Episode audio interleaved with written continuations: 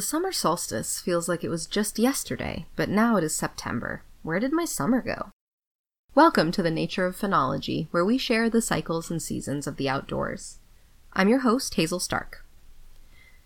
We are always making choices about what we carry with us. Wallet, keys, and list are the usual items for a trip to the grocery store. Now we add a mask and hand sanitizer to the mix. Overnight trips require even more consideration of what to take with us a change of clothes, toiletries, the things that will make us comfortable away from home. And a move from one home to another, no matter how close, always requires the greatest consideration. What is worth moving a long distance and holding on to? These days, most of us do not look around outdoors to decide what seeds to carry with us to our next home.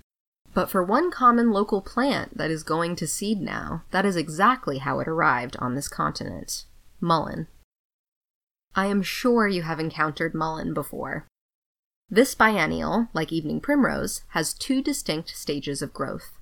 During its first year, a round basal rosette of large, exceptionally soft leaves emerge. Each leaf can be 10 to 20 inches long and 4 to 6 inches wide and is covered with white woolly hairs giving the leaf a pale green color and velvety texture. During Mullein's second year of growth, the formerly ground hugging circle of leaves turn upright and new leaves begin to emerge along a tall flower stalk which charges four to eight feet into the air. Beginning in July, cup shaped pale yellow flowers bloom along this impressive stalk. Now, in late summer, mullein goes to seed, one large plant yielding over 180,000 seeds. Mullein, scientifically known as Verbascum thapsus, is not native to North America, though it is now considered naturalized, as it has been here for more than 200 years. When Europeans came to North America in search of a better life, long before the Revolutionary War, their packing list included the seeds of mullein. Across mullein's native range of Europe and Asia, there is a long history of humans using this plant for medicine. The indigenous peoples of North America quickly realized its medicinal utility when mullein settled in on these soils too, so there is also a long history of its medicinal use here. Mullein has been most commonly used to soothe coughs and lung issues. The leaves are dried and smoked, often mixed with other soothing herbs like coltsfoot to ease asthma symptoms. The leaves can also be made into a tea to soothe coughs. Applied externally, the leaves are also purported to have an antibiotic effect on wounds.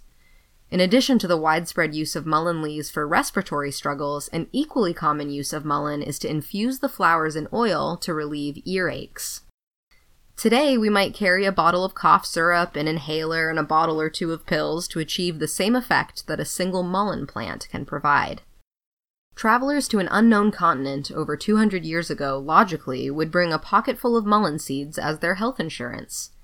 These seeds can stay viable in the soil for hundreds of years, until some disturbance exposes them to sunlight and they can germinate.